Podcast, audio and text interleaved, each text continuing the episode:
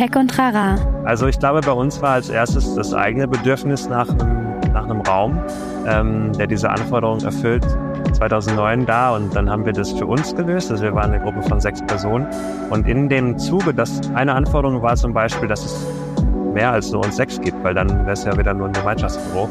Und im Zuge, dass wir dann dort einen Ort für über 100 Leute angedacht haben, wurde auch klar, dass wir dann irgendein Format brauchen, um diese 100 Leute zu organisieren, miteinander in Verbindung zu bringen. Und dadurch ist das Beta Breakfast entstanden.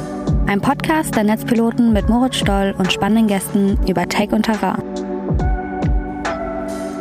Herzlich willkommen bei Tech und Trara. Mein Name ist Moritz Stoll, ich bin ja der Moderator dieses Podcasts und unterhalte mich hier ja regelmäßig mit ExpertInnen aus so ziemlich allen möglichen Bereichen und versuche mit denen gemeinsam rauszufinden, wie ihr jeweiliges Gebiet irgendwie funktioniert, welche Fragen man sich darin stellen kann und natürlich, welche Rolle Technologien darin spielen. Und diese Woche habe ich mich mit Christoph Fahle unterhalten. Der ist tatsächlich einer der Gründer des Beta-Hauses. Das ist ein relativ bekannter äh, Coworking Space, hat auch ganz lange da als äh, Geschäftsführer gearbeitet und ist aber seit seit Anfang 2022 auch eben als Gründer und Geschäftsführer bei One Coworking. Das heißt, der Mann hat sich schon, beschäftigt sich schon sehr, sehr lange mit Coworking. Das Beta-Haus gibt es seit 2009.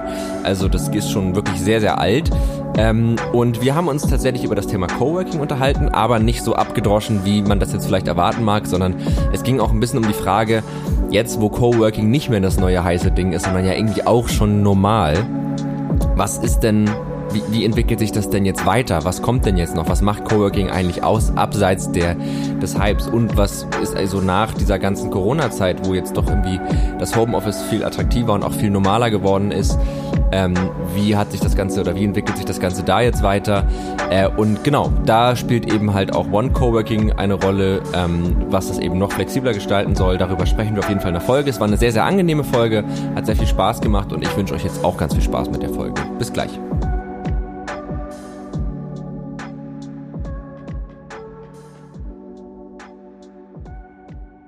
Herzlich willkommen zu äh, Tech und Trara und vor allen Dingen herzlich willkommen Christoph Fahle. Schön, dass du da bist erstmal. Danke, dass ich hier sein kann. Ja, ich freue mich sehr, weil wie im Intro gerade schon erwähnt, äh, unterhalten wir uns heute ja über das Thema Coworking und sehr konkret darüber, wie Coworking sich weiterentwickelt hat, wie es sich jetzt aktuell weiterentwickelt, weil ähm, Coworking war ja mal was Neues, was so irgendwelche Leute in irgendwelchen Startups gemacht haben, wo man dachte, hm, okay. Und ist es jetzt aber ja irgendwie nicht mehr. Also es gibt es jetzt schon eine ganze Weile. Und trotzdem bleibt es ja nicht stehen und trotzdem entwickelt sich da auch irgendwie die Möglichkeiten weiter und die Ideen und Ansätze. Und du bist da ja schon eigentlich relativ lange sehr stark dabei. Als Mitgründer des Beta-Hauses, glaube ich, sogar einer so der ersten, die das in Deutschland gemacht haben, ne? Mhm, genau. Ja. ja, wir sind, wir sind 2009 gestartet. Das mhm. war ein Jahr vor WeWork sogar noch und waren auch relativ groß direkt am Markt. Äh, ja. Es hatte nicht nur Vorteile, so früh dabei zu sein. Äh, was hat es für Nachteile? Ähm, naja, wir, du, du, musst dir vorstellen, damals konnte keiner, wusste keiner, was Coworking bedeutet. Die mhm. meisten Leute kannten Gemeinschaftsbüro und haben nicht verstanden so richtig, was der Vorteil sein soll, wenn man in einen Coworking Space geht. Ja. Um, weil man ja auch von zu Hause aus arbeiten kann. Was ist also vielleicht eine richtig dumme Frage, die du wahrscheinlich schon eine Milliarde Mal auf irgendwelchen Familienfeiern äh, beantworten musstest, aber wie würdest du den Unterschied zwischen einem Gemeinschaftsbüro, wo einfach so verschiedene Firmen ähm, ansässig sind, und einem Coworking Space ganz kurz zusammenfassen? Ich glaube, der entscheidende Punkt ist, dass in einem Coworking Space sich der Betreiber ähm, Gedanken darüber macht, wie er die Leute miteinander in Verbindung bringt. Mhm. Das kann auch in einem Gemeinschaftsbüro schon der Fall sein, aber mit Coworking hat das so eine Professionalität bekommen. Der Job eines Community Managers hat einen, einen echte, also ist eine echte Job mhm. äh, Description. Und die Größe spielt auch eine Rolle. Die meisten Coworking Spaces sind größer als das übliche Gemeinschaftsbüro. Okay. Also ich äh, arbeite selbst auch in einem äh, Coworking Space und ich finde das tatsächlich sehr angenehm, ähm, weil da ist es halt auch so, es gibt halt, ne, es sind halt teilweise Firmen, teilweise auch nur Niederlassungen von Firmen da ansässig, aber halt auch einzelne Leute und es gibt halt immer wieder irgendwie, ja, Events, irgendwelche Feierabendsachen, aber auch manchmal mitten am Tag, die halt die Leute so ein bisschen, bisschen zusammenbringen. Aber ich habe auch das Gefühl, dass das gar nicht so einfach ist. Also, dass das sind, das sind so Dinge, die klingen in der Theorie irgendwie immer so cool und ah, dann bringt man alle zusammen. Und ich könnte mir vorstellen, dass es in der Praxis, dass die Leute wirklich so aus ihren eigenen Welten so rausgehen und miteinander sich da vernetzen, dass das gar nicht so leicht ist. Ja, genau. Also, ähm, du hattest gefragt, ob das so einfach wäre, die Leute miteinander in Kontakt zu bringen. Mhm. Und in der Tat ist man ist das Wichtigste, dass äh, alle alle Coworker im Grunde freiwillig ins, ins Büro kommen, ja. ja. Ähm, aber das Besondere an Coworking Spaces ist ja, dass jeder ähm, Besucher, der dorthin kommt, irgendwann mal entschieden hat, dass er dort freiwillig heute arbeiten möchte. Mhm. Und dass eine bewusste Entscheidung ist, die dann auch eine gewisse Offenheit mitbringt. Und wenn das nicht so ist, wenn die, die, die Coworker nicht miteinander reden wollen, dann ist das ja auch in Ordnung. Aber grundsätzlich ist ja. die Richtung äh, vorgegeben. Also der Austausch ist sozusagen Teil des Grundes, warum ich da hingehe. Ja. Ähm, ja, also ich, was, woher die Frage rührte sozusagen ist, ich finde gerade, also wenn man in diesem Podcast sprechen wir, wow, das waren viele Satzanfänge und wenig Satzenden, aber ähm, in diesem Podcast sprechen wir relativ oft mit Leuten über so Fragen, wie wollen wir eigentlich arbeiten und was ist, ist, ist uns da wichtig und so. Und ich finde, es kristallisiert sich raus, dass ähm, dass es immer das eine ist, Dinge so in der Theorie zu besprechen, weil sie da halt wahnsinnig viel Sinn machen irgendwie. Also auch Coworking, New Work, äh, mobiles Arbeiten, wie auch immer man es irgendwie dann nennt. Ähm, ne, dass da Dinge in der Theorie sehr, sehr viel Sinn machen. Dass es aber wahnsinnig schwer ist, das in derselben Form in die Praxis zu bringen. Und ähm, dass sich dann meistens in der Praxis auch die Theorie nochmal ändert. Also, dass sich durch den Versuch, wir bleiben jetzt mal bei dem Coworking-Beispiel, Leute zusammenzubringen, dazu zu bewegen, irgendwie auch interdisziplinär miteinander zu arbeiten, sich gegenseitig zu befruchten. das wird ja nicht immer geklappt haben, aber da kannst du wahrscheinlich äh, noch ein bisschen ja. mehr zu erzählen. Und also inwiefern sich dadurch dann auch wieder die Theorie ändert, finde ich spannend. Ja. Darüber. Also ähm, das ist ein guter Punkt, denn das ist in der Regel schwer, Leute zu ihrem Glück zu zwingen. Mhm. Ähm, das heißt also, wenn man wenn man ein Networking-Event nach dem anderen veranstaltet oder ähm, bewusst versucht, die Leute miteinander zu, also zu, zu, zu aufdringlich versucht, die Leute miteinander in Kontakt zu bringen, mm. dann ist das ähm, meistens nicht zielführend. Mm. Aber ähm, dann, wir haben uns irgendwann vorgestellt, mh, hm, dass wir hier gar nicht die aktiven äh, Leute in diesem Prozess sind, sondern dass wir diejenigen sind, die die Grundbedingungen dafür bereitstellen. Also ein Coworking Space, in dem Fall das Beta-Haus, ist eine Plattform. Auf mhm. der Plattform kann man vieles machen. Man, man kann dort konzentriert arbeiten und den ganzen Tag mit niemandem reden. Man kann die aber auch nutzen, um sein eigenes Produkt vorzustellen in lokalen Community-Events. Man mhm. kann die auch dazu benutzen, einen Co-Founder zu finden. Und, und dann versuchen wir bei all diesen Wünschen so hilfreich wie möglich zu sein mhm. und dann das nötige Event zu hosten. Manchmal stellen wir eben auch nur den, den Works, den, den Event Space bereit für Community Events, die dann komplett von der Community organisiert sind. Ja? Mhm. Und dann gibt es so ein paar Standard-Tools, die man eben ähm, dann dazu einsetzen kann. Dazu gehören sowas wie unsere wöchentlichen Frühstücks-Events, mhm. wo es klar ist, dass, dass Sachen vorgestellt werden und dass, dass die Leute sich einander vorstellen. Oder dass man eine Dachterrasse hat, wo im Sommer eben dann nicht nur am Drucker, sondern auch bei, bei einem Bier auf der Dachterrasse die Leute sich kennenlernen. Mhm. Und so wird so ein ähm, unaufdringliches Gesamtkonzept daraus. Ja?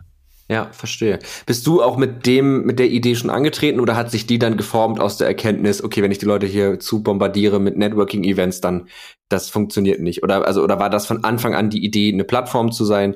Oder war erst die Idee, sowas wie ein Animateur im weitesten Sinne irgendwie zu sein? Ja, das, das Bild des Animateurs ist eigentlich ein, ein gutes Bild, weil ähm, man will ja eben nicht wie der, der arme Animateur, dem keiner zuhören will, bei dem keiner mitmacht, wo alle nur laut reden im Hintergrund und den ignorieren, erscheinen. Mhm. Ja. Ähm, also ich glaube, bei uns war als erstes das eigene Bedürfnis nach einem, nach einem Raum, ähm, der diese Anforderungen erfüllt, 2009 da und dann haben wir das für uns gelöst. Also wir waren eine Gruppe von sechs Personen und in dem Zuge, dass eine Anforderung war zum Beispiel, dass es mehr als nur uns sechs gibt, weil dann wäre es ja wieder nur ein Gemeinschaftsbüro. Und mhm. im Zuge, dass wir dann dort einen Ort für über 100 Leute angedacht haben, wurde auch klar, dass wir dann irgendein Format brauchen, um diese 100 Leute zu organisieren, miteinander in Verbindung zu bringen. Und ja. dadurch ist das Beta Breakfast entstanden, was ja. dann auch in den ersten Wochen oder Monaten fast, fast nur so, also es hatte so wenig Besucher, dass wir fast überlegt hatten, das wieder einzustampfen. Und jetzt ist es quasi in Berlin oder auch in Hamburg eine Institution in, im, in, in der Gründer, im Gründer, äh, in der Gründercommunity. Ja. Das bringt mich aber auf eine spannende Frage, ähm, wo man vielleicht auch so ein bisschen so äh, Richtung Thema Entwicklung von, von Coworking kommt, ja, weil du das gerade gesagt hast mit Gründer-Community und ähm, das ist auch immer meine erste Assoziation, ich glaube auch die erste Assoziation von vielen, dass wenn man so über Coworking Spaces spricht, dass da, dass man da eigentlich sofort so GründerInnen irgendwie im Kopf hat und äh, Startup, dieses, ne, dieses, diese ganze Welt, die sich da ja auch so ein bisschen, das ist ja eine Szene irgendwie auch im weitesten Sinne. Und ähm, ich habe aber das Gefühl, dass dies, diese Themen sich auch, also dass die langsam auch dieser konkreten Szene so ein bisschen entwachsen und sich auch in anderen Bereichen niederlassen. Würdest du sagen, dass das so ist oder ist es schon immer noch sehr klar für eine bestimmte Zielgruppe gedacht? Ja, also der Ursprung ist sicherlich bei Freelancern, Solo-Selbstständigen, Digital Nomads mhm. ähm, gewesen, Startup-Gründern. Und zwar, ähm, weil äh, die, die Eigenschaften von Coworking Spaces sehr gut auf deren Bedürfnisse zugeschnitten sind. Die sind mhm. flexibel, günstig, man kann mit einem geringen, geringen Einstiegskostensatz äh, äh, anfangen und gleichzeitig haben diese Art von, von Nutzern aber auch ähm, die Möglichkeit, völlig frei zu entscheiden, wo sie arbeiten möchten. Mhm. Ja, wenn man dann den typischen Corporate-Mitarbeiter damals 2009 gesehen hat, der hätte gar nicht in den Coworking Space gehen dürfen und hätte ja. aber auch keinen Sinn gesehen. Ja. Und das ist mittlerweile überhaupt nicht mehr so. Und besonders seit der Covid-Krise oder Pandemie äh, haben ja viele Mitarbeiter nun diese Flexibilität und die ergibt, das, das äh, erlaubt es dann auch den ganz normalen Angestellten eben hin und wieder, wenn das Homeoffice nicht ausreicht oder da zu viele Störungen auftreten oder, oder man vereinsamt, können jetzt auch diese Leute in Coworking Spaces gehen. Ja, ja, ich meine, es gibt ja auch mittlerweile Unternehmen, ne, die, wenn sie irgendwie, keine Ahnung, sowas wie eine, so eine Zweigstelle aufmachen oder eine Niederlassung irgendwie in einem anderen Bundesland, sagen, ja gut, wir haben irgendwie, keine Ahnung, zehn Leute oder 15 Leute, die arbeiten aktuell remote aus, weiß ich nicht, Kaiserslautern, keine Ahnung. Und äh, äh, bevor wir da jetzt irgendwie Büroräume mieten, weil das ist ja auch immer mit einem riesen Verwaltungsapparat, also was heißt, aber das ist ja auch mal mit Aufwand verbunden, da muss eine Infrastruktur her und so, äh, mieten wir einfach irgendwie ein Büro in einem Coworking Space und könnt ihr da arbeiten. Oder wir mieten euch nur Plätze, weil ihr seid vielleicht nur zwei, drei Leute oder so. Ja, also das ist, ja. das ist auch definitiv so die, die Zukunft, äh, wie man, wie man quasi Office oder Workspace nutzen wird. Mhm. Denn wir wissen ja jetzt, dass, dass quasi die Art zu arbeiten immer mehr dezentralisiert wird, hybrid, ja, oder, oder auch ganz remote. Mhm. Dass die Firmen jetzt sich mehr daran gewöhnen, auch in Städten Leute anzustellen, denen sie vielleicht kein eigenes Büro haben. Mhm. Das führt dann automatisch dazu, dass das dann einfach super praktisch ist, anstatt ein eigenes Büro langfristig anzumieten. Also allein die Kostenseite. Ja, du, du, du kannst super flexibel die Büroflächen vergrößern, verkleinern, kleinern in jedem Moment.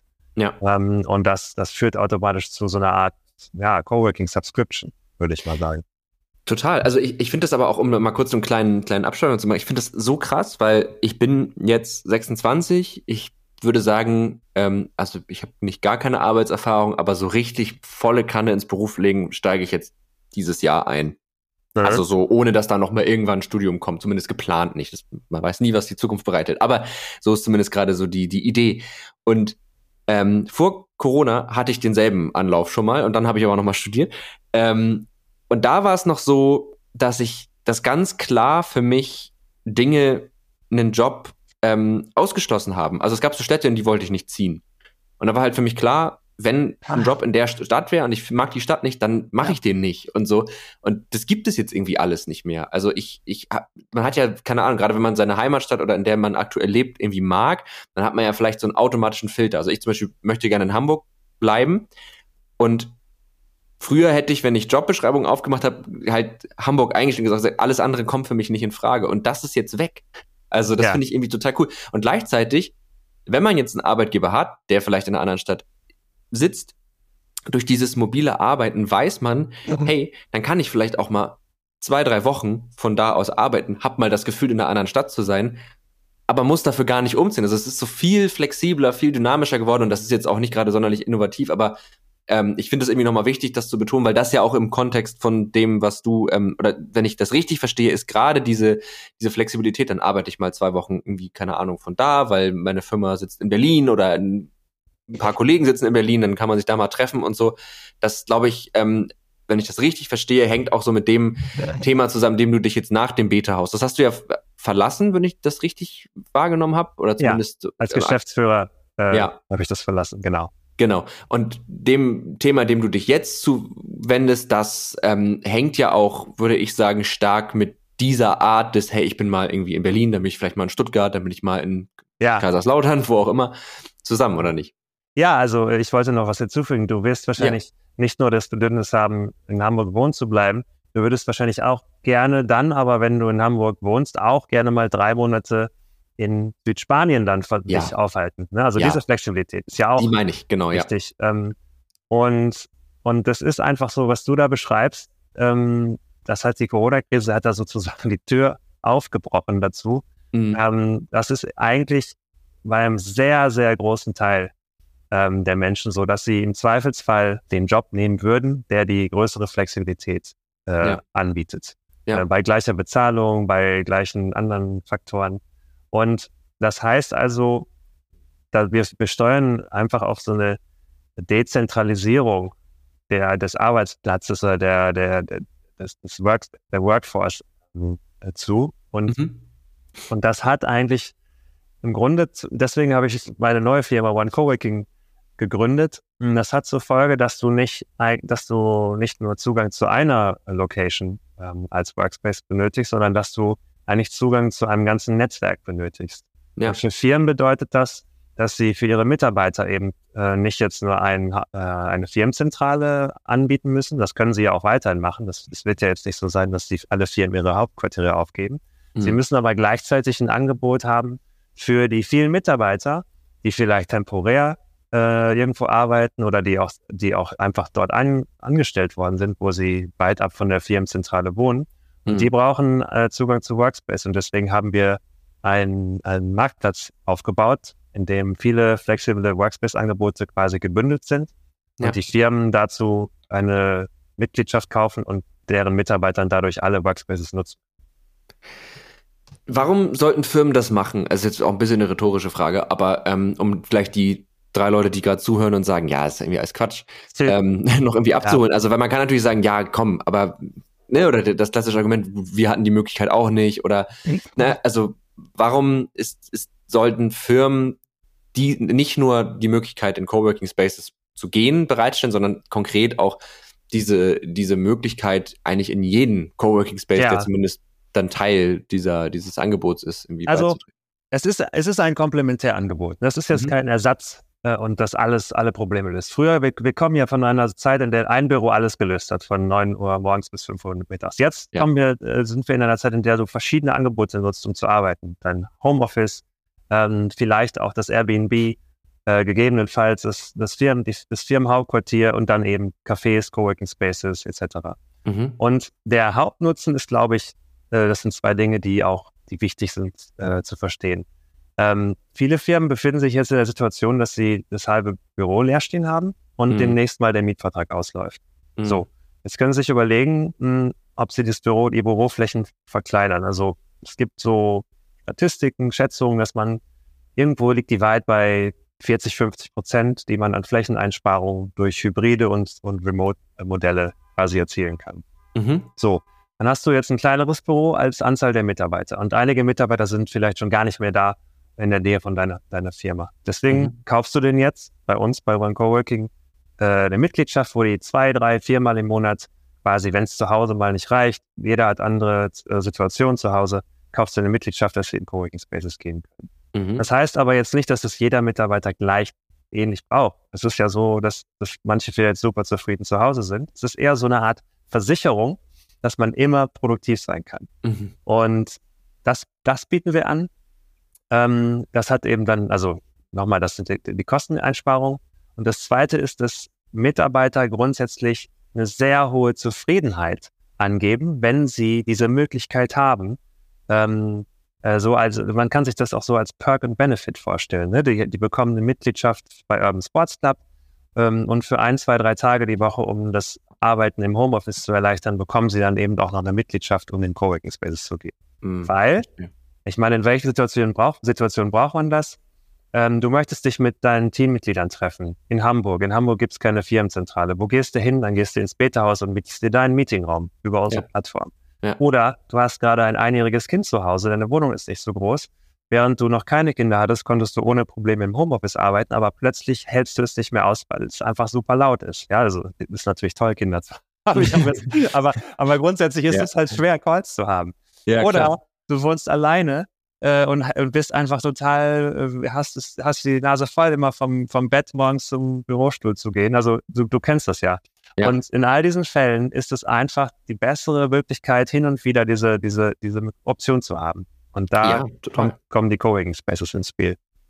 Ja, und also auch diese, diese Bedürfnisse, wie du schon gesagt hast, ne, diese Bedürfnisse ändern sich ja auch. Also ähm, ich hatte auch Phasen, da ähm, zum Beispiel jetzt gerade bin ich arbeite ich super gerne von zu Hause und genieße das. Es gab aber auch Phasen gerade so während Corona, wo ich gerne auch mal rausgegangen wäre und mal irgendwie ein anderes Setting gesehen hätte und so. Und wir haben ein großes Glück, genügend Räume zu haben, dass jeder auch so seine Calls für sich haben kann und so. Ne, das ist aber das haben nicht alle und diese diese die, genau diese Bedürfnisse die verschieben sich ja mit der Zeit und dann bekommst du vielleicht ein Kind und auf einmal ganz neue Situation und so. Ähm, okay, verstehe. Das heißt, eigentlich ist, die, ist diese Art nicht als Ersatzmodell jetzt äh, zu sehen, dass man sagt, okay, alle Mitarbeiter bekommen einfach so eine Mitgliedschaft und dann können die alle mal irgendwie überall irgendwo sein, was glaube ich grundsätzlich auch gehen würde wahrscheinlich. Ja. Ähm, sondern es geht eher darum zu sagen, das ist ein weiterer Puzzlestein, der dafür sorgt, dass ihr zufrieden und produktiv arbeiten könnt. Genau, also als Firma musst du dir eben jetzt so eine Art äh, Büro-Ökosystem aufbauen. Mhm. Du hast vielleicht deine eigene Firmenzentrale, die ist jetzt ein bisschen kleiner, mehr fokussiert auf den Austausch und Community. Mhm. Ähm, dann hast du, hast du vielleicht in einigen Städten eher so kleinere Team-Hubs. Diese Team-Hubs, die sind eventuell dann schon in einem Coworking-Space. Bei WeWork, Mindspace oder bei Betahaus, das gibt tausende von, hunderte von Anbietern mittlerweile. Mhm. Mhm. Ähm, und dann hast du irgendwie dann als letztes noch diese einzelnen Leute, die verteilt auf der ganzen Welt manchmal sogar sind und die hin und wieder einfach nur so ein, so ein Hotdesk äh, brauchen.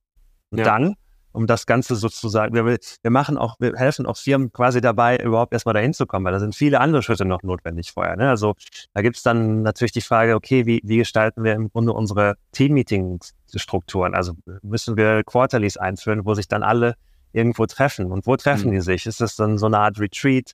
Und da gibt's natürlich die Tools, die dazu genutzt werden. Also das ist jetzt nicht nur, dass du so eine Mitgliedschaft äh, bei One Coworking kaufst und sofort weil das hilft schon, aber da, da gibt es natürlich noch kulturelle Faktoren, Tools, äh, Management, Strategieentscheidungen, die ja auch in die Richtung gehen müssen. Aber grundsätzlich ist das sozusagen diese, weil wir reden immer von Future of Work. Das ist wirklich Future of Work, finde ich, mhm, mhm, weil das ganz anders äh, ist, als wir das vorher äh, vor noch zwei, drei Jahren für, für normal gehalten. Ne? Ja, ja, ja, auch in so einer absoluten Hauruck-Aktion, ne? Also, ja. äh, das ist ja jetzt keine sonderlich ähm, ja, langsam entstandene Veränderung, sondern die ging jetzt ja schon ziemlich abrupt und schnell und so. Ich habe auch das Gefühl, so jetzt, jetzt sinkt das so langsam an die richtigen Plätze. Also so von einem, ich habe keine Ahnung, was ich hier tue, so einem kollektiven geht es jetzt so langsam dahin, dass man, ah, okay, so können wir das machen, so organisieren wir uns, so steigern wir wieder die Zufriedenheit. Also wie so ein Tsunami und das Wasser versickert jetzt so langsam im Boden und jetzt bleibt so das übrig, was da. Tsunami ist ein schwieriges Bild, aber eine Welle, bleiben wir mal bei, ne? Also ja, ähm, also man, ich finde, man muss auch ähm, sehen, ähm, das sind auch Erfahrungen, die wir momentan machen. Wir mhm. befinden uns immer noch in einer Reorientierungsphase. Das ist ja. immer noch, äh, ich meine, auch persönlich kennt man das ja, das ist immer noch so ein leichter Schock ja. ist, der, der hinterlassen wurde von der Pandemie und dass wir gerade noch, noch nicht so genau wissen, die Firmen überlegen noch, hm, wie machen wir es mit den leeren Büros? Na, vielleicht halten wir noch, das, vielleicht kommen die Leute doch noch zurück. Mhm. Und, und ähm, auch privat äh, suche ich mir jetzt einen Remote-Job oder wo wollen wir überhaupt wohnen? Ziehen wir nach Portugal? Weißt du, so diese, diese mhm. ganzen offenen Fragen, finde ich, die, die sind jetzt äh, immer noch eine Folge von der, von der Pandemie. Ja, und wahrscheinlich sind wir auch gut damit beraten, diese, diese ähm, Orientierungsphase und so nicht zu schnell beenden zu wollen, sondern zu sagen, das darf jetzt auch eine Weile noch ein bisschen ungewohnt und ein bisschen verwirrend bleiben, damit wir wirklich auch auf gute, gute Lösungen und gute Entscheidungen irgendwie kommen. Ne? Also ja, ich meine, natürlich, das, man muss, man kann nicht äh, zu viele Schritte auf einmal machen, mhm. aber ich habe schon das Gefühl, dass äh, das nicht hilfreich ist, wenn, wenn äh, man in so einer Illusion ähm, Illusion, Entschuldigung, das Alles gut. nicht hilfreich, dass man in so einer Illusion jetzt verharrt, in der Mhm. man denkt, es wird alles wieder genauso wie vorher. Ja. Ja. Ja. Ähm, und das meine ich insbesondere auf dieses Arbeitsplatzmodell. Ähm, wir haben Daten, die, die, die beispielsweise ähm, gibt es so die führenden äh, Schließsystemfirmen, die, die haben statistische Daten über die Büronutzung, anonymisiert. Die wissen Mhm. eben, können genau vergleichen, wie viele Leute vor der Pandemie ins Büro gekommen sind und nachher. Und, Und? die, ja, es ist bei 50 Prozent des, des, äh, des Vor, vor Pandemieniveaus und das ist stabil so. Ne? Das ist vielleicht Krass. mal bei 51, mal 49 und da kann man jetzt eigentlich mittlerweile da, davon ausgehen, dass das so bleibt. Ja, das ist von Firma zu Firma unterschiedlich und auch von, von Branche und Region, aber so die, das Mittel, die, die, der Richtungspfeil klei- zeigt klein eine Richtung. Und man Mhm. braucht nicht mehr davon ausgehen, dass die Leute alle jeden Tag ins Büro kommen. Das ist absolut eine Illusion. Das wird nicht mehr passieren. Okay, ja, nee, glaube ich auch. Ähm, aber das heißt ja äh, im Umkehrschluss, ähm, sämtliche Unternehmen sind eigentlich ganz gut damit beraten, sich zu überlegen, was machen wir mit dem üb- übrig gebliebenen Platz, wenn wir ihn gerade nicht Ja. loswerden können, oder wie können wir vielleicht unsere Büroflächen verkleinern, aber ein Modell schaffen, wo es tendenziell möglich ist, dass in Ausnahmefällen trotzdem 100 Prozent irgendwie sich vor Ort in Persona sehen können. Genau. Ja. Und, und ähm, auch was, wie kann ich die, die Opportunity oder die Möglichkeiten nutzen? Also Ja, wie kann ich, wenn ich jetzt dieses, äh, die Mitarbeiter, die Möglichkeit, Leute außerhalb meiner eigenen Stadt anzustellen, ich die jetzt einfach mal als Chance sehe, Ja. dann gibt, ergibt sich dadurch natürlich auch wieder Kosteneinsparungen, super gute Mitarbeiter, die ich vi- vielleicht sonst nicht bekommen hätte. Ja, wenn ich überlege, wie könnte ich Coworking Spaces dazu nutzen, anstatt, also das, das ähm, Branding, äh, Employer Branding irgendwie mal Mhm. als positiv zu gestalten. Wie kann ich dort als Firma auftreten? Wie kann ich dort neue Mitarbeiter kennenlernen? Wie kann ich das auch als Perk and Benefit quasi in, äh, für meine Mitarbeiter nutzen und nicht nur ähm, als, als Kosteneinsparungsmaßnahme. Ähm, ne? das, da Ja. gibt es einfach auch viele Punkte, die im Grunde nochmal einen Bonus obendrauf geben und dann eher sogar mehr, äh, weniger, also was am Ende, wo mehr, bei- also Spaß, Kosten, hast zufriedenere Mitarbeiter, das Mhm. gibt's ja nicht, ne? Ja, das, das klingt eigentlich ganz gut. Das klingt ein bisschen zu gut, um wahr zu sein eigentlich. Ja, also ich erinnere mich ähm, hier äh, auch ehemaliger Netzpilot ähm, Tobias Kremkau. Und der war ja auch äh, Mhm. im Beta-Haus lange. Mhm. Und ähm, der hatte ja auch, wenn ich das richtig in Erinnerung habe, hatte der ganz stark dieses Thema Coworking auf dem Land. Also die Möglichkeit, solche flexiblen Arbeitsmodelle halt nicht nur immer in der Stadt, Berlin, Hamburg, so das sind jetzt unsere Städte zum Beispiel, ähm, irgendwie, wo das klar immer eher aufzufinden ist, weil es halt einfach eine Großstadt ist, sondern halt auch in ländlichen Regionen, wo auf einmal wieder mehr Natur ist und so, dass halt das Bedürfnis da irgendwie auch stärker geworden ist. Und das kann ja auch ein totaler Benefit sein, zu sagen, du musst nicht darauf verzichten, einen Wald vor der Haustür zu haben und kannst trotzdem als äh, was auch immer in einem Beruf zu arbeiten, der vielleicht normalerweise eher in der Stadt angesiedelt wäre. Ja, Ja. das, das ist ein Riesenboom. Also da gibt's äh, sowohl äh, äh, also Einzelunternehmen, äh, einzelne Coworking Space Betreiber, die das angehen. Dann gibt's so äh, Ketten wie die Orangerie oder die neuen Höfe von dem ehemaligen Design Office Gründer, die das jetzt versuchen, also die, das Problem ist die Infrastruktur, ne? Oder Ja. eben ähm, äh, Coworkland, wo Tobias jetzt quasi tätig ist, Mhm. ähm, die versuchen, äh, äh, die müssen quasi ähm, das muss man sich vorstellen. Das ist ja in der Stadt ganz einfach. Da- Da baust du drei Coworking Spaces hin, dann hast du Coworking Spaces. Auf Ja. dem Land Ja. musst du das halt überall kleinteilig hinkriegen. Ja. Aber der, der Grund ist klar, die, die, der, der, weil das Bedürfnis äh, da ist. Die Menschen ziehen jetzt herauf aus, raus aufs Land, vor allen Dingen, wenn sie Familie gründen Ja. ähm, und sich niederlassen wollen. Und dann wird plötzlich auch dort so ein Ort, vor allem wieder für Community, zum Austausch äh, benötigt und wo man vielleicht auch mal Arbeit erledigen kann. Ja, genau. Ja, wobei, also ich habe auch das Gefühl, dass langsam, ähm, also dass sich sowieso die, auch diese, diese Arbeitsbedürfnisse, die ändern sich generell total. Also ich, ich würde zum Beispiel auch gar nicht mehr sagen, dass es nur ähm, Leute sind, die Familien gründen und sich niederlassen wollen, die Bock auf ein bisschen weniger urbanes Umfeld haben. Also auch da Ja. merke ich so, auch in meinem Umfeld, äh, dass an sich so sehr, also eigentlich leben alle in der Stadt, aber alle sind auch so, ah, irgendwie, gut, ich meine, Ja. aber vielleicht liegt es auch tatsächlich ein bisschen am Alter, also das kann auch sein. Ähm, und auch so Arbeitszeitmodelle werden auch voll in Frage gestellt. Ne? Also wirklich vier Tage Woche. Was heißt eigentlich vier Tage Woche? Ne? Wie viel, Ja. wie viel macht man da eigentlich wirklich und so? Also ähm, das, äh, das verändert sich irgendwie ganz, ganz stark so.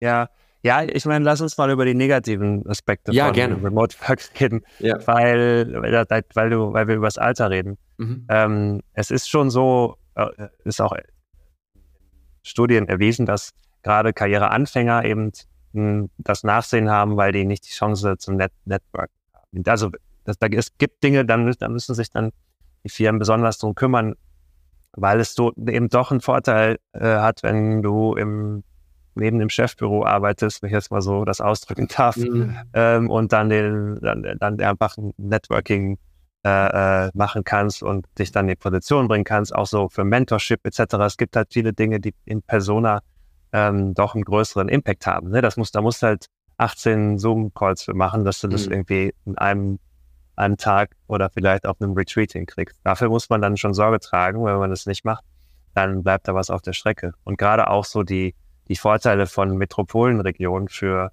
für jüngere äh, oder Karrierebeginn. Also du musst ja auch irgendwo irgendwie sozial sein, auch dein privates Netzwerk aufbauen.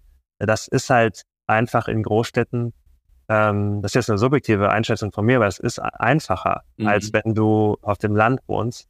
Zumindest musst du das kompensieren dann mit deinen Online-Aktivitäten irgendwie. Das Ich stimmt. denke, ja. ja, Entschuldigung, ich wollte dich nicht unterbrechen. Ähm, Ja, ich, ich wollte nur sagen, das ist also vielleicht doch äh, die Stadt halt schon ein paar Vorteile und da gibt's vielleicht auch noch andere Gruppen, die dann eben doch irgendwie in- lieber in der Stadt wohnen oder äh, nicht gleich rausziehen. mh. Aber grundsätzlich, die, die, der große Trend ist tatsächlich eher so raus aus den Konzentrationsgegenden. Äh. Ja. Ja, also ich meine, da ist natürlich, also ich habe da mehrere Gedanken zu. Zum einen, Co- Coworkings ist ja dann eigentlich wieder eine, also was, was das ganz gut angreift, weil du Ja. da halt diese Möglichkeit zur Vernetzung hast, vielleicht auch in nicht Hamburg City oder Berlin. Es gibt nicht die eine Berliner Innenstadt. Ähm, das unterscheidet diese Städte sehr doll voneinander. Ja. Ähm, aber ne, also wo du, wo du halt sagen kannst, ähm, da, da triffst du auch vielleicht in nicht so dicht besiedelten Gebieten auf einmal sehr, sehr viele Leute, die vermutlich auch irgendwie in einem ähnlichen Bereich sind, weil das ist oft ja, Ja. eher so digital geprägte Arbeit. Ähm, das heißt, das könnte das Problem ein bisschen verringern, auch in ländlicheren Gegenden. Ähm, und dann finde ich, die Nachteile, die du genannt hast, die, den, da stimme ich total zu. Also, dass äh, neben dem Chefbüro arbeiten einen Vorteil gibt. Aber da könnte man auch argumentieren, und ich würde das sogar fast tun, dass es dann, also dass diese Art der Bevorteilung eh schwierig ist, weil sie oft natürlich mit persönlicher Präferenz zu tun hat. Da mischen sich dann ähm, halt auch Ja. Vorurteile gegen äh, reinen Sexismus, Rassismus. Ne? Also das ist dann Ja. die Leute, die davon profitieren, sind ähm, vielleicht eher weiße hetero Männer und ähm, das ist Ja. vielleicht auch gar nicht immer so gut. Also das heißt, es könnte ja auch wiederum eine Chance sein, dass Unternehmen da sehr stark ein Auge drauf haben müssen, ähm, die wie entwickeln sich Karrieren, ähm, vielleicht Ja, unabhängig ja. davon zu machen, ob Vorgesetzte eine Person mögen oder nicht. So, ja. Ja. Also ich, ich glaube, was du als letztes gesagt hast, Mhm. ähm, dass das von der Unternehmensseite äh, da eben mehr, ja, da muss, da muss einfach mehr investiert werden, Mhm. ähm, äh, um dieselben Ergebnisse zu haben äh, in dem Bereich. Also mit äh, Berufsanfänger, junge Mitarbeiter, die, deren Karriere und das genauso abzubilden, wie als wenn man jeden Tag im selben Büro sitzt. Ich will aber noch eine Sache sagen, also Mhm. es geht ja gar nicht, also letztlich geht es ja darum, wenn eine Firma äh, oder ein Unternehmen beides hat, wenn die Mitarbeiter im eigenen Büro hat und eben aber auch Remote-Mitarbeiter oder Hybrid, dass da eine Chancengleichheit gegeben ist, auch wenn alle anderen Bedingungen gleich sind. Ne? Also Ja, verstehe. und da ist es halt dann doch so, dass die Leute, die vor, mehr vor Ort sind, ähm, im, im Falle, dass jetzt die, die Führungsetage auch vor Ort ist, ähm, dass sie dann halt, äh, es ist wie im hybriden Meeting, es ist unglaublich schwer, ein Mhm. hybrides Meeting zu machen und die Leute, die im Raum sitzen, haben meistens einen Vorteil, werden mehr gehört. Ja, das ist die Argumente, die kommen besser an, als wenn jemand durchs, durch den Screen halt redet. Ja, klar. Und das ist, glaube ich, die Ausführung. Denn, also was auch äh, der, ganz wichtig ist, ähm, sich quasi klar zu machen, es geht eigentlich gar nicht darum, wenn wir darüber reden, äh, ist eine Firma jetzt komplett remote oder ist eine Firma jetzt komplett Office First? Diese Mhm. Firmen gibt's, gibt's zwar, aber die sind eher die Ausnahme. Die weitaus wahrscheinlichere Variante ist so eine Mischung, auf die dann sich irgendwo auf dem Spektrum befindet. Also eine Firma, die hat vielleicht 80 Prozent der Mitarbeiter oder 90 Prozent der Mitarbeiter gehen in dasselbe Büro noch, eventuell nicht jeden Tag in der Woche, so ein hybrides Modell, aber die hat schon vielleicht so ein paar vereinzelte Remote-Mitarbeiter. Mhm. Ähm, und, und je länger die Zeit voranschreitet, werden das vielleicht sogar mehr. Und dann bewegt sich dieses, dieses Firma auf dem Spektrum in Richtung verteilt, aber mhm. ist noch hauptsächlich zentral. Und ich glaube, das ist sozusagen hm, das weitaus hilfreichere Bild, als wenn man jetzt immer Argumente dafür oder dagegen findet. Mhm ne, oh, Remote, das geht deswegen nicht, weil es kann doch nicht sein, dass man immer, dass kein Headquarter mehr existiert. Oder, oder alle 100% zurück ins Büro, das geht ja auch nicht, weil wir wollen das doch gar nicht. Und freitags will ich doch von zu Hause arbeiten. Sondern diese Mischung und wo man dann auf dem Spektrum in der Mitte ist, ist, glaube ich, so, das ist, das ist die Diskussion, die man führen muss. Okay. Also einfach weniger binär, sozusagen. Also, ja, genau. Ja, nicht so schwarz-weiß denken. Ja, das ist, also nicht so schwarz-weiß zu denken, ist eigentlich in 90 Prozent der Fälle immer erstmal ein guter Anfang, weil meistens. Es ist halt super leicht, das zu, zu polarisieren und dann gibt's halt, also das ist natürlich ja. leichter, sich über nur Remote und nur Office aufzuregen, aber in der ja. Mitte, am Ende ist es in der Mitte. Ja, genau. Und vor allen Dingen die guten, guten Ideen liegen meistens auch in der Mitte. Ähm, ja, okay, nee, verstehe. Und klar, und da ist natürlich, also das, das, das habe ich auch schon erlebt, dass wenn dann so vereinzelt Leute nicht vor Ort sind, ähm, dass das auch, also auch die, jetzt verstehe ich, glaube ich, auch, was du, was du davor meintest, ein bisschen besser. Ich glaube, ich habe das ein bisschen von der anderen Seite aufgefasst, dass das natürlich wirklich dann auch einfach oft ein Nachteil ist. Also sowohl ähm, von einer so was Karrieremöglichkeiten angeht, aber auch einfach von der, von der, vom Sozialen her, ne? Also man ist ja auch viel isolierter und wenn dann halt alle irgendwie nochmal nach Feierabend was machen, die halt vor Ort im Büro sind, äh. klar, da fällt man dann automatisch hinten runter und das kann natürlich auch wieder die Unzufriedenheit. Also dann ist ja auch die Frage, dann hast du ganz viel Flexibilität auf einmal, ähm, weil du halt komplett remote arbeitest, aber du hast vielleicht auch viel weniger soziale ähm, Anknüpfpunkte und das kann ja auch wieder zu mehr Unzufriedenheit führen, also wie man das ja. sozusagen auch angreift. Aber auch da wahrscheinlich ähm, also ich will es jetzt nicht mal also als Allerheilmittel darstellen, aber ein Baustein könnte Coworking sein, erfordert natürlich aber, glaube ich, auch viel mehr aktives Engagement. Also wenn ich jetzt überlege, ich bin der Einzige in einer Firma, der nicht vor Ort ist oder vielleicht ja. einer von vielen, aber wir sind alle an unterschiedlichen Orten so, äh, während ein Teil der Firma sich im Büro sieht und dann soll ich jetzt, wird mir gesagt, ja, geh doch in Coworking Space, da triffst du Leute, wo ich denke, ja, witzig, ich arbeite mit denen nicht, dann muss ich irgendwie die da nerven, die sind vielleicht auch wieder in Teams, das ist ja auch nicht so einfach. Nein, ich glaube, da, da ist es eher so, dass die, das super Tools sind, ähm, um sich im Team zu treffen. Weil, ja. Also es ist auch ein super Tool, um, um konzentriert zu arbeiten, aber für diesen konkreten Zweck, den du beschreibst, ist es, glaube ich, äh, eher so, da ist die Frage, okay, was macht die Firma ähm, quartärlich, macht die kleine, oder das Team für sich, trifft sich das irgendwie über den Monat oder über das Quartal und wo passiert das? Ja, also ist das vielleicht geografisch so, ist das, geht das in der Nähe, die Coworking Spaces, was auch vielleicht nicht so klar ist, haben immer ähm, tolle Event-Locations, ähm, mhm. ähm, in denen man dann sich für einen Tag einmieten kann. Es gibt Catering oft, es gibt Moderationsmaterialien. Das geht super unproblematisch. Auch über unsere App äh, kannst du dann einfach sagen, ich möchte mit, in zwei Wochen mich irgendwie mit meinem 20-Personen-Team zu so einem kleinen Retreat treffen und dann äh, wird das gebucht. Mhm. Und dann hast du, da hast du quasi den Nutzen gar nicht so jetzt im Schreibtisch als Einzelperson, sondern eher so als multifunktionelle Infrastruktur für ein äh, hybrides, hybrides Team oder Remote Team. Ne? Also mhm. weil ansonsten ich meine, stell dir mal vor, du musst auch noch recherchieren, welcher von zehn Workspace der beste ist und wo, wie teuer die Kaffeeflatrate ist. Und dann bist du eine Woche dran, nur mit dem Retreat das zu organisieren. Und so Coworking Spaces in einer Kombination mit einer guten Plattform wie unserer, da ist es einfach nur so ein Klick.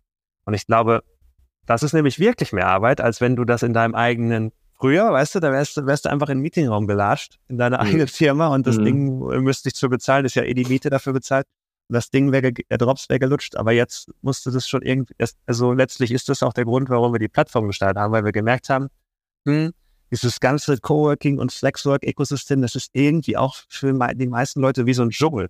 Also ja, ja. es scheint auf den ersten Blick super einfach, standardisiertes Produkt, du kriegst einen Schreibtisch, aber wenn du dann anfängst zu suchen, was das Richtige für dich ist, dann ist es echt so, ja, wie Airbnb oder so ein Hotel suchen. Du guckst dir halt stundenlang an, was, was du gut findest. Ja. Um, und kannst dann doch noch daneben liegen. Und das heißt, äh, der Vorteil in, in dem Produkt liegt, liegt auch im, im Filtern und in der Suche sozusagen nach ähm, guten Möglichkeiten. Ja, genau. Also eins unserer also Erfolgs ähm, äh, äh, ähm, wie wir, wie wir erfolgreich sind und was uns ausmacht, ist auch, dass wir also dann auch zur Seite stehen mit einem Support. Wir sind alles Coworking äh, mhm. Fanatiker, würde ich schon fast sagen. wir kennen uns alle ganz gut aus, welche Workspaces für welchen Zweck gut funktionieren. Dann sind wir, wenn, also dann ist das eine, dass man alles filtern kann, klar, mhm. dass wir nur qualitativ hochwertige Spaces und Angebote auf der Plattform haben, aber dass wir dann auch bei konkreten individuellen Fragen sagen, mhm. hey, ich glaube für euch, ihr seid ein Startup, 100 Mitarbeiter, hm, geht doch mal hier ins B-Part vom Land Oberholz, ins Leistdreieck, das hört sich gut an für euren Team-Retreat. Ne? Mhm. Also das ist so Teil, Teil des Angebots. Okay, das ist sozusagen, okay, verstehe. Das ist dann das, was es, was es zu mehr macht als im Airbnb für Coworking Spaces, wo man sagen kann, ja, und jetzt mit dem ganzen KI-Gedöns kannst du einfach nur sagen, ich brauche das und das, das ist meine Anforderung, plupp, dann hast du hier dein. Ja, ich meine, daran arbeiten wir auch, aber ja, okay, cool. Aktu ja. Aktuell ist so, als wenn Brian Chesky noch selber da dir sagt, welches Airbnb du buchen möchtest. Okay, ja, perfekt. Finde ich auch cool. Gibt einem ein Gefühl von Exklusivität, aber ist wahrscheinlich so in hinsichtlich Kostenersparnis ganz schön, diese, die, die Möglichkeiten, die sich da jetzt gerade auftun, zu nutzen. Ne? Das heißt, das ist aber auch schon ein Ziel, was ihr habt, diese Suche nach einem, also okay, ich möchte das einmal kurz, kurz festhalten. Ein mhm. ganz wesentlicher Punkt bei dem, bei diesem verteilten Arbeiten ist das Finden des richtigen Angebotes für die aktuellen Bedürfnisse. Sei das wirklich sehr temporär im Sinne von, wir wollen Retreat machen oder aber auch, sei das, ich möchte irgendwie einen regelmäßigen Arbeitsplatz haben, wie auch immer. Und da setzt ihr an und das ist natürlich eine super Möglichkeit, um AI-Themen irgendwie unterzubringen, weil ja, es darum geht, stimmt. Bedürfnisse zu verstehen und äh, passende Ergebnisse zu diesen Bedürfnissen zu liefern. Ja, ich habe ich hab schon alle Coworking Space Daten mal äh, auf ChatGPT hochgeladen, habe danach Fragen gestellt. Hat ganz gut funktioniert. Aber es, ist, ja. es war mehr so ein Test. Ein privater Test, ja. Ja. Ja, nee, aber also äh, macht ja total Sinn. Also das ist ja eh, ich glaube, ich mein, was ihr da macht, ist ja auch ein Stück weit kuratieren, wenn man es so nennen will. Ne? Also ihr bereitet ja Dinge auf und ich bin eh gespannt, also weil Kuration könnte jetzt bedeutend weniger wichtig sein werden, als äh, es das noch vor dieser komischen Phase, in der wir da irgendwie gerade sind, wo alle, wo man irgendwie sich, wo man es ein bisschen hypt, aber sich auch nicht so richtig traut, es zu hypen, wenn man denkt, ist das jetzt wieder nur so ein Hype, aber probably ist es das nicht. Ähm, aber ich glaube, so, so Seiten, wo wir sagen, wir kuratieren euch die besten Inhalte, das ist ja eigentlich, das, das könnte obsolet werden, oder nicht? Meinst du jetzt wegen AI oder? Ja, ja, genau. Also weil einfach dieses, dieses ja. Argument, wir filtern die Masse vor, das, ja, ja. weil wir da Experten naja, haben. Das ich glaube, dass das schlagende Argument ist immer noch, also die, du hast halt manchmal auch so proprietäre Daten, die jetzt nicht, also die sind nicht standardisiert äh, verfügbar. Das könnte auch eine Frage der Zeit sein, natürlich. Mhm. Aber was ich, was glaube ich ein wirklich entscheidender Punkt ist, ähm, und das ist immer noch nicht gelöst, wenn du dann als Firma diese Workspaces mit deinen, oder wenn deine Mitarbeiter die Workspaces buchen wollen, also die finden die halt irgendwie und dann gibt's ähm, 180 verschiedene Rechnungen äh, von jedem Mitarbeiter. Also dieses, diese einfach effiziente Verarbeitung dieser Buchung und dann, dann kriegt die Firma ein, eine Rechnung. Das ist, finde ich, mhm. gar nicht so, so zu unterschätzen. Weil nee. das dann so das stimmt, ja. Nee, schön. Also ich, ich meinte damit auch nicht, dass jetzt zum Beispiel so ein Angebot wie euers obsolet wird als Angebot, sondern ähm, dass vielleicht die Leute, die da jetzt sitzen und Dinge von Hand kuratieren müssen, dass die so, das in ja. Zukunft nicht mehr machen müssen, weil du einfach sagen kannst, nee, dieses, stimmt. ich setze da Experten hin, die kuratieren das oder die mhm. machen das nach wie vor, aber haben einfach eine unglaubliche Ersparnis. Äh, Ersparnis. Oh ja. Weil nee, du hast ja, 100 Prozent. Also du hast, dass, dass, äh, dass man das, äh, ich glaube auch, dass das, dass unsere Profile irgendwie innerhalb von ein paar Monaten äh, automatisch erstellt werden. Zumindest ja. 90 Prozent und da keiner mehr sitzt und die Sachen ab. Genau, also weil wenn man davon redet, dass ein Hautkrebs-Screening irgendwie auch AI gestützt ist und dann guckt ein Arzt nochmal drüber, warum sollte das nicht in anderen Bereichen äh, genauso wow. passieren, ne? Ja. 100 Prozent. Das ist krass, ey. In letzter Zeit wirklich jeder zweite Podcast, also ich habe am Anfang wollte ich das irgendwie nicht immer mit unterbringen, weil mich das selber immer so nervt, wenn dann, weißt du, als Metaverse ähm, kam, war alles Metaverse und dann musste man eigentlich immer fragen, und wie geht ihr jetzt ins Metaverse und so. Und ähm, das ja. ist jetzt irgendwie so ein bisschen abgeflaut wieder, die Thematik, habe ich so das Gefühl. Und jetzt ist halt AI, aber da habe ich so langsam das Gefühl, also ich habe mich da auch so ein bisschen bedeckt gehalten erst, dass man es halt doch, also weil natürlich nicht in dem Maße, wie man das vielleicht anfangs noch dachte, oh, jetzt müssen wir alle gar nicht mehr irgendwas tun. Das glaube, so weit sind wir noch nicht, aber man muss, glaube ich, man kommt eigentlich nicht mehr drum rum, das irgendwie mitzubesprechen bei jeglicher ja, ich finde das auch gut, weil es ja. gibt einem ja, aktuell brauchen wir eher so viel Fantasie, wie man das alles noch nutzen kann, weil es so, so, ja. ähm, so wirkungsvoll ist. Ja. Ähm, aber dass man manchmal so wie im Wald vor Leute, also man steht dabei und weiß gar nicht, ja, okay, was, wie ist, wie ist jetzt mein Ansatz? Und dann liest man irgendein Beispiel und auf, auf einmal checkt man, ah, krass, dafür kann ich das ja auch nutzen. Ja. Also. Ja. Ja, das also, ist echt. Es schwierig, jetzt äh, alles äh, dass diese ganzen Cases mal sozusagen so priorisieren und die, die man mhm. jetzt, die wichtigste als erstes mal sich anzuschauen, weil es gibt so viel, was man damit machen kann. Die, die Folgen sind zum Zeitpunkt der Aufnahme noch nicht veröffentlicht. Ich hoffe, die werden demnächst veröffentlicht, ähm, weil das ist, äh, ich habe mit, mit ähm, zwei Leuten, mit Reinhard Kager vom Deutschen Forschungsinstitut für Künstliche Intelligenz gesprochen und mit einem Designprofessor, der sich auch schon sehr lange damit auseinandersetzt. Und in beiden Gesprächen war, wurde ziemlich klar, dass man das halt als, als Tool begreifen muss, ne? Also als, als Möglichkeit, als Werkzeug. Und ähm, was der Designprofessor gesagt hat, er, und das fand ich ganz spannend, er meinte, er glaubt, es ist mhm. absolut so ein extremer Dschungel, aber in diesem Riesenpool an Open Source Möglichkeiten, die es aktuell so gibt, da gibt's halt wirklich spannende ähm, Möglichkeiten, die echt Dinge erleichtern. Also sowas wie ähm, Stable Diffusion war ja auch so ein Thema, also du kannst Bilder oh. generieren und so. Ähm, und wenn du 3D-Modelle hast, also ich habe das zum Beispiel, ich arbeite so als Softwareentwickler für VR und AR. So, ich bin aber kein Artist. Das heißt, ich, ich kann ein bisschen malen, aber ich kann keine guten Texturen erstellen und ich habe auch keine mhm. Lust, mich damit so tief auseinanderzusetzen.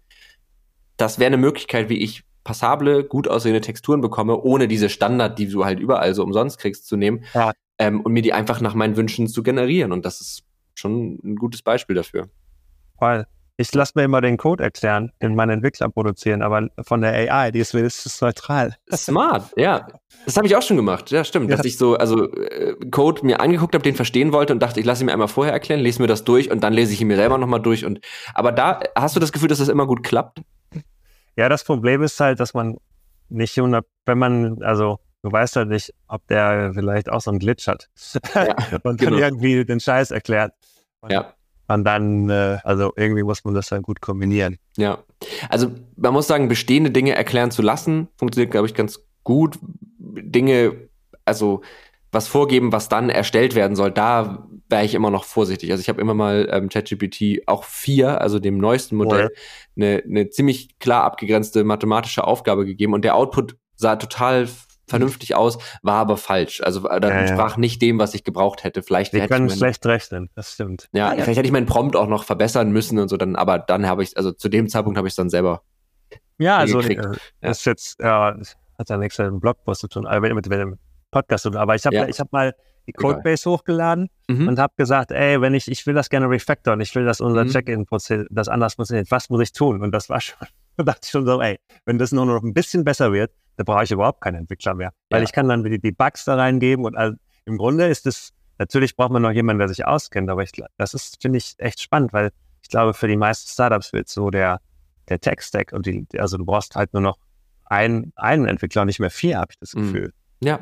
ja und, und die Leute, die du dann brauchst, glaube ich, ich finde es übrigens voll gut, dass wir ein bisschen abschweifen, weil ich meine, das betrifft ja auch viele ja. Leute. Ähm, ich, ich glaube, die Leute, die du dann brauchst, also seien es Entwickler oder auch Artist, das Designer, was auch immer, das sind dann gar nicht mehr die, die, die grundsätzlich wissen, wie die halt Tools funktionieren. Also jeder Mensch kann React lernen. So, das ja, genau. ist kein Hexenwerk. Aber ähm, Algorithmen zu schreiben, die performant sind oder Probleme zu lösen, die komplex sind, ja. das musst du halt immer noch können. Und ähm, ich glaube, dass die Leute, die das können, dass die dann gute oder bessere Chancen haben. Und genau, die können dann halt irgendwie dreimal so viel Code produzieren oder äh, Designvorschläge machen, was auch immer. Ja. Ja. Das wird spannend. Definitiv.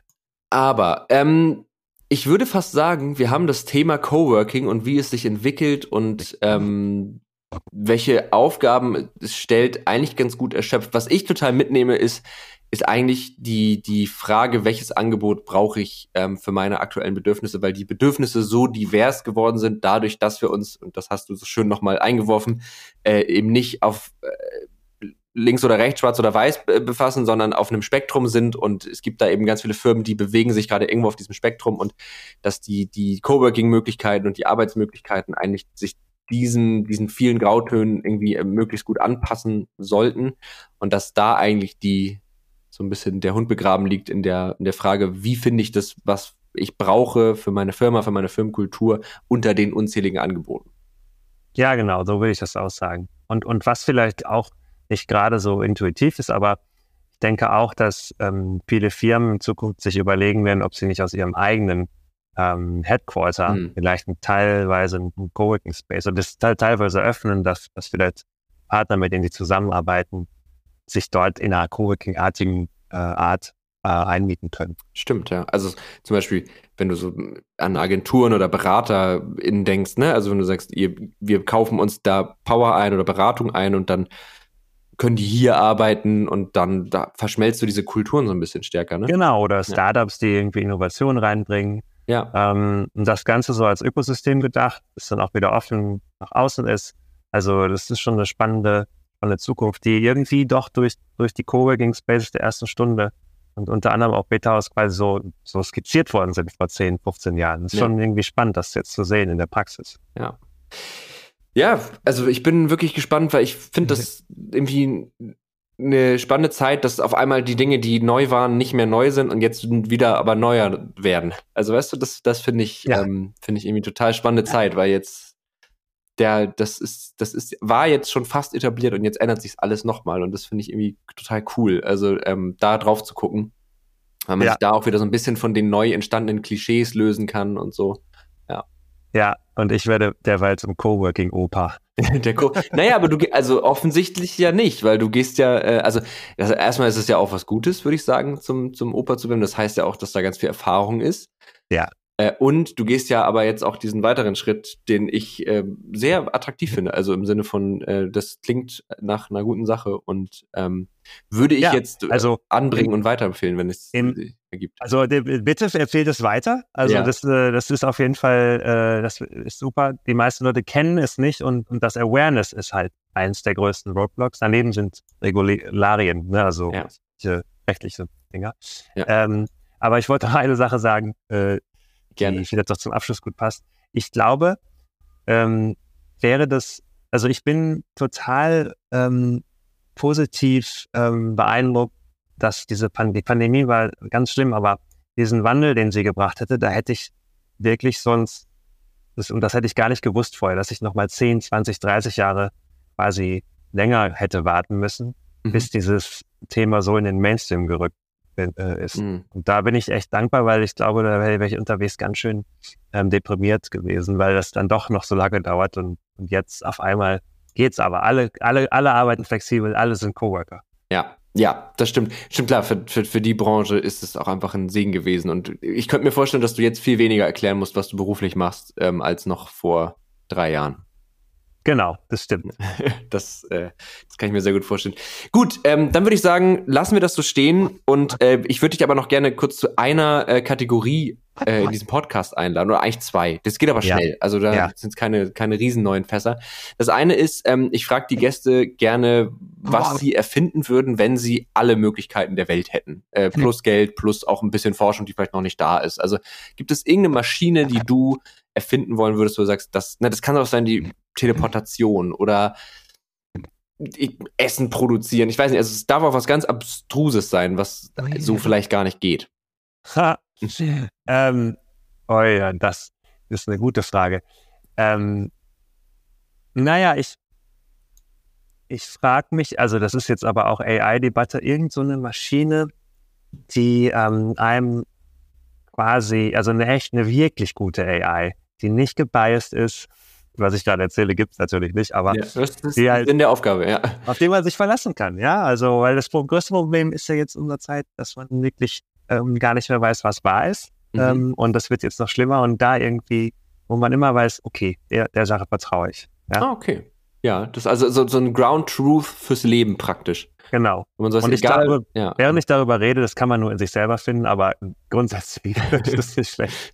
Ja, ich finde das aber auch eine, eine, schöne Idee. Aber das, also das, dieses, das kann man nur in sich selber finden. Das hatte ich auch. Ich hatte auch mal die Idee von einer Empathiemaschine, die praktisch ähm, es möglich macht, sich in andere reinzufinden. Das habe ich bis jetzt jede Folge erzählt. Ähm, aber die Idee habe ich auch verworfen, weil ich so dachte, ach, manchmal die Hürde zu überwinden, sich verständlich zu machen, kann auch gut sein. Mhm. Aber ich habe mir gerade, wo du das gesagt hast, ist mir eine neue Erfindung gekommen, die ich äh, machen würde. Und zwar wäre es bei mir ähm, eine, bleiben wir bei, durch das AI-Ding, so eine Art AI oder irgendein Tool, was du sozusagen während du arbeitest oder lernst, laufen hast, das dich nicht darauf aufmerksam macht, dass du etwas falsch machst, sondern dass dir, ähm, dass deine Methode in Frage stellt. Also machst ja. du das gerade effizient? Ist das, ist das schlau, so ja. an etwas ranzugehen? Also nicht inhaltlich, sondern von der, von der Art. Also das, was sozusagen in der Schule Lernen, Lernen war, äh, nur ähm, halt immer dabei, weil ich zum Beispiel jetzt in meinem Leben an einem Punkt bin, wo ich festgestellt habe, ich habe in meinem, ich habe so oft ineffizient gelernt oder gearbeitet, mhm. ähm, weil ich es irgendwie, es ging lange ohne gut und ich merke aber, ich hätte mir so viel Stress ersparen können, hätte ich da, hätte ich das irgendwie bewusster hinterfragt oder gelernt, wie ich Dinge eigentlich mache. Ja, äh, das, aber ich glaube, da sind wir gar nicht mehr so weit von entfernt. Ich habe das Gefühl, was ChatGPT manchmal so, so höflich versucht mir zu sagen, ist nur in die Richtung. Ja, genau. Und das ist das, das, das, wie so ein Programm, was du am Computer anmachst und das scannt alles, was du tust und sagt dir, na, mach doch erstmal, schreib doch erstmal die grundsätzlichen Themen auf, bevor genau. du jetzt schon da in diese Details gehst. So. Aber dann denkt man meistens, wenn er das liest, oh, langweilig. ja, das stimmt. Das ist, das ist oft leider ja langweilig. Aber das wäre meine, meine Erfindung. Ähm, dann die Empfehlung der Woche. Das kann wirklich jetzt alles sein, aber einfach weil die Gäste so unterschiedlich sind, ist es einfach immer spannend, sich mal anzuhören, was die unseren HörerInnen empfehlen könnten, was sie sich angucken könnten, lesen, spielen, whatever. Also es darf wirklich alles sein. Wow, alles. Ja, hm. ich kann sonst auch ein Beispiel geben von meiner Empfehlung, falls du noch Überlegzeit haben möchtest. Ja, brauche ich. Okay, ja, ja. Also ähm, bei mir ist es so, ich habe immer mal wieder so Spaß an Franchises, die eigentlich schon ein bisschen älter sind, weil die zwei Sachen in sich vereinen. Einmal das Franchise und die Geschichte des Franchises plus ähm, die Geschichte, wie sich dieses Franchise entwickelt hat. Das finde ich irgendwie spannend, beides. Also ähm, und das konkrete Beispiel, was ich, was mich gerade begeistert, ist Halo. Die Halo-Spielereihe, ähm, die ich habe die Serie angefangen, die gar nicht so gut war, die auch storymäßig ganz wenig damit zu tun hat, aber irgendwie hat das diese Faszination in mir angetriggert ah, was, worum geht's da, wie ist das entstanden? Ähm, und dann hat man so eine Reihe von Spielen, die man spielen kann. Man kann sich ein bisschen was dazu durchlesen und das macht mir unglaublich viel Spaß. Das hatte ich bis jetzt bei Halo, World of Warcraft und Warhammer. Alles Dinge, die ich nie wirklich gespielt habe, aber World of Warcraft zum Beispiel auch. Das Spiel an sich hätte mich, glaube ich, gar nicht gebockt. Die Tatsache, dass es das schon seit fast 20 Jahren gibt und das Spiel selbst schon so viel Geschichte hat, unabhängig von der Geschichte im Spiel,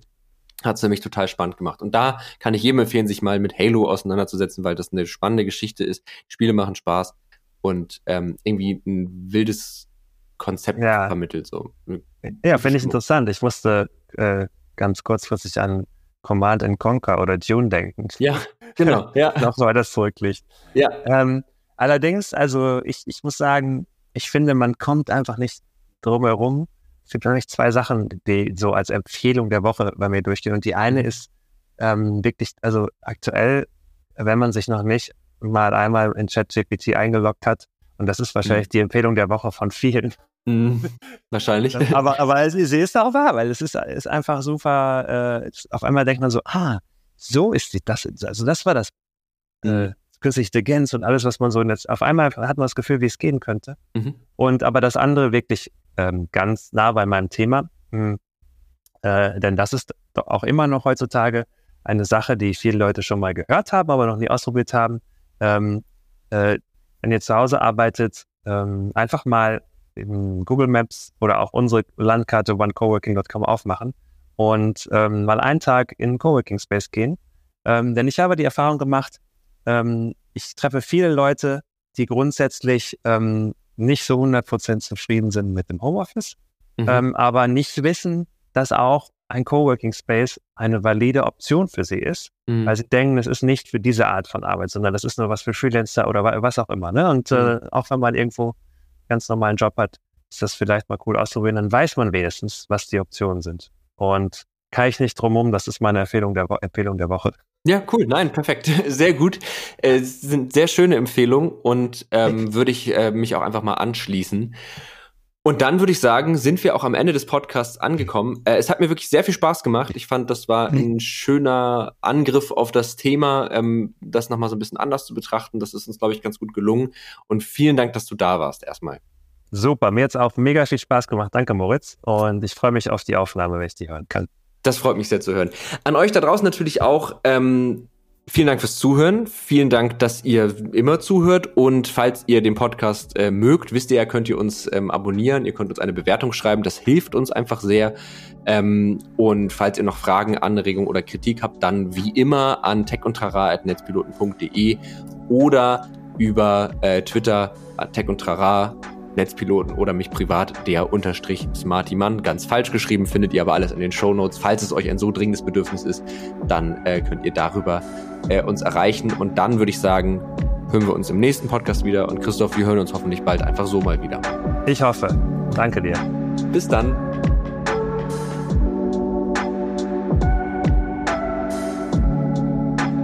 Tech und Trara ein Podcast der Netzpiloten mit Moritz Stoll und spannenden Gästen über Tech und Terrain.